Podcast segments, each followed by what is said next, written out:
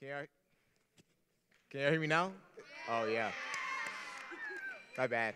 You want me to just start over? I'm just start over with the intro. I'm start over again. I'm start again.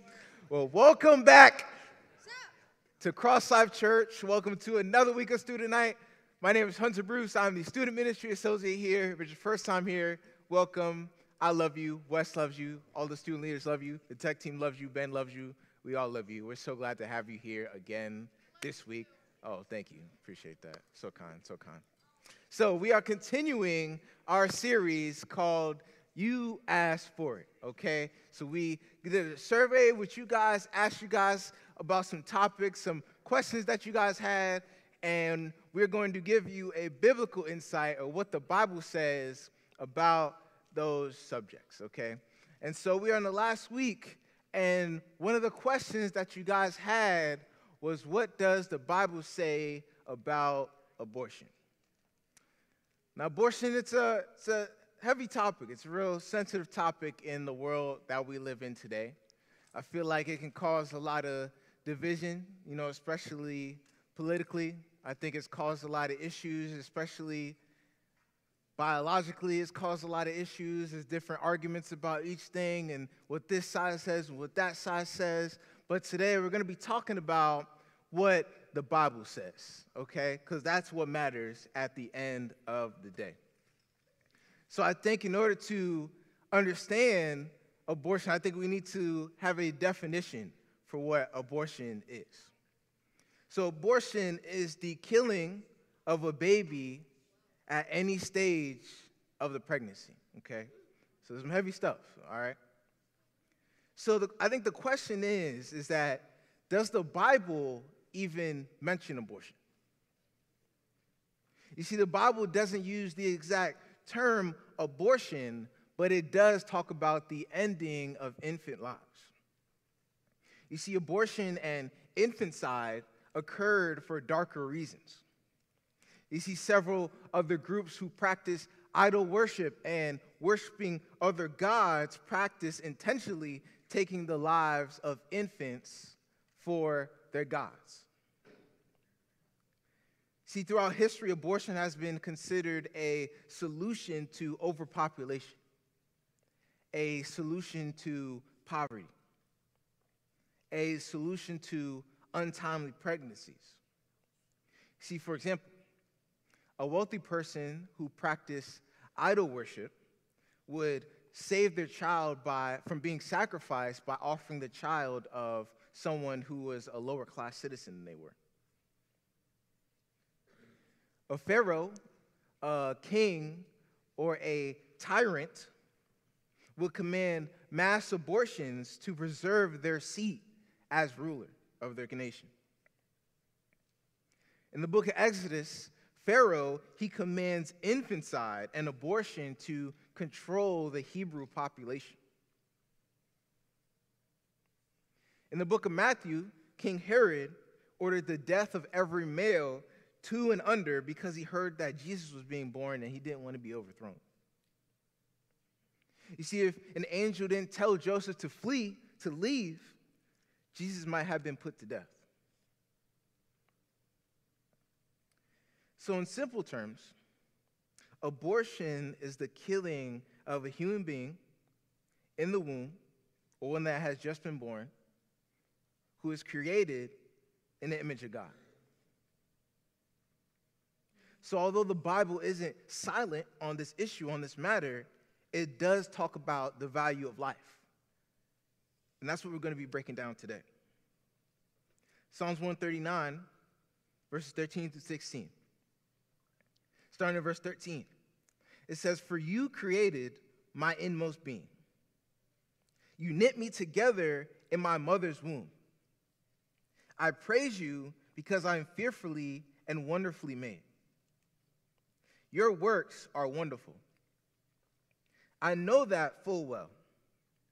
My frame was not hidden from you when I was made in the secret place, when I was woven together in the depths of the earth. Your eyes saw my unformed body. All the days ordained for me were written in your book because one of them came to be. So, before modern science and ultrasounds were a thing, what King David is trying to tell us here is that life is calculated. God values it. God ordained it. And ultimately, life is a gift from God. Understand that God is the source and sustainer of life. You see, the earth was formless and empty until God began creating life in the book of Genesis. Genesis 2 7, God created Adam and breathe life into him. And you see, since life is a gift from God, it also belongs to him. Humans don't have absolute sovereignty over their own lives. All God's gifts need to be cherished, especially the gift of life. This, this includes not only our lives, but the lives of others as well. And you see, God values life so much that he sent his own son to redeem it.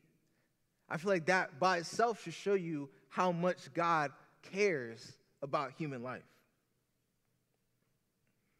And you see, God not only values human life, but has a plan for everyone's life as well. Jeremiah 1 5. In verse 5, it says, Before I formed you in the womb, I knew you. Before you were born, I set you apart. I appointed you as a prophet to the nations. So that word "knew" that's used in Jeremiah 1 5 says, I knew you. That word "knew" is the past tense word for know, okay? And so that word "knew" is more than just understanding and knowing and having intellectual knowledge. You see, the Hebrew meaning for that word is used to describe an intimate relationship. And before Jeremiah was conceived in the womb, God was thinking about him in a personal way. See, even before Jeremiah's conception and birth, God chose him to be set apart as a minister for God's word. And you got to understand that God does the same thing for us. God molded us, God shaped us, and He engineered our purpose. And He did all of these things before we were even formed in the womb. So think about that. Like you think just when you're in your, your parents' womb, that's when God starts to put these things in you and character traits and talents. Like, no, He's doing that before you're even in your mother's womb.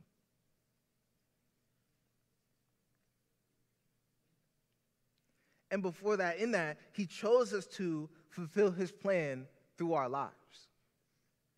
So understand that you weren't created on accident. If you're breathing today, if you're living, if you can hear the sound of my voice, that means God wants something done through you, through you. You're not here on accident, okay? You are intentionally supposed to be here at this point in time, in this decade, in this year, in this day. You're supposed to be here. It's not an accident. It's calculated, just like I said earlier. And what abortion is doing, it is degrading the value of human life. I'm saying it again for you. Abortion is an idea that is degrading the value of human life. See, understand that there is a sanctity of life for humans. You're probably like, Hunter, what does that mean? Okay, I'm gonna break it down for you. That's okay. So, since we are made in God's image, human life has inherently, uh, inherently sacred attribute that should be, be, be protected and respected at all times. See, in Genesis 9, God gives humans or humanity the authority to kill and eat other forms of life, but the murdering of other human beings is forbidden, with the penalty being death. Genesis 9 6. It says, Whoever sheds human blood, by humans shall their blood be shed. For in the image of God has God made mankind. Humanity was made in God's image. It's right there, Genesis 9 6. But the thing is that sin has corrupted that image that we have. You see, the reason that the sanctity of life applies to humans is because God not only created us in his image, but he set us apart from all forms of life. You see, even though our image has been stained by sin, God is still present in humanity. See, the sanctity of life means that humanity is more sacred than the rest of creation. I'm trying to say that humanity isn't holy like God. Humans aren't holy like God is. Only God is holy in and of himself. Human life is set apart from other forms of life because we are made in his likeness. See, only humans have the ability to uniquely love and worship God. For example, animals don't have the ability to worship God. But as humans, we do.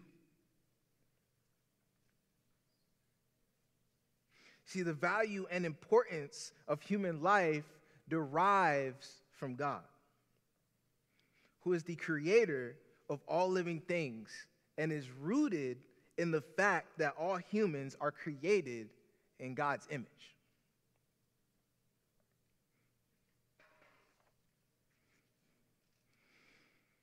So, what do we do? Once we get the understanding of the value of life, how life is a gift from God, and understanding that humans have a sanctity of life, what do we do with that? Well, coming up March 4th, the Choices Women's Clinic is having a March for Life. And at this March for Life, it's just a time where they raise money and awareness and educate people on the value of life and the importance of it. And I feel like this is important. It's important to educate people on the value of life because I feel like when we don't, we end up not knowing. We end up doing the wrong things. We end up picking sides. We end up trying to tear each other down because we don't know what the truth is how important these things are. In James 1:19, it talks about being quick to listen, slow to speak, and slow to anger.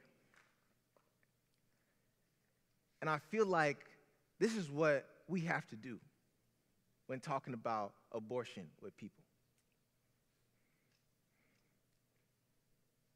This doesn't in particularly affect you guys as middle schoolers, but it does affect people.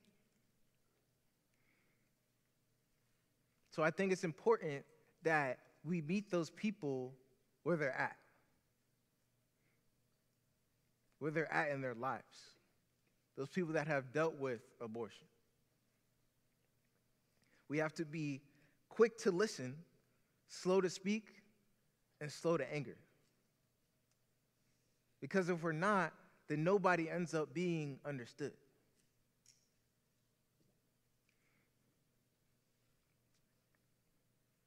Some another thing that you can do is talk to a leader. Talk to me. Talk to Wes. Talk to any of the small group leaders we have.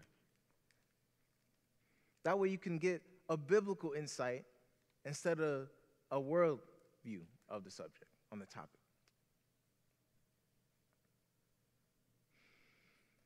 So as I close and as the band comes, I just want to let you guys know that as stewards of life that God has given us, we are to uphold his teachings about life.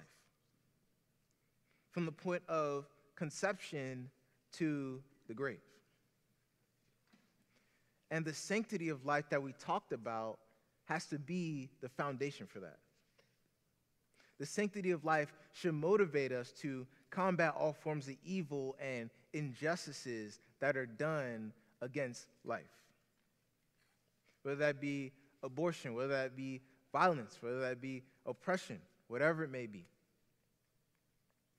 But the motivation, the true motivation of it all, has to be, needs to be, must be the love of Jesus. Let's all stand and pray together.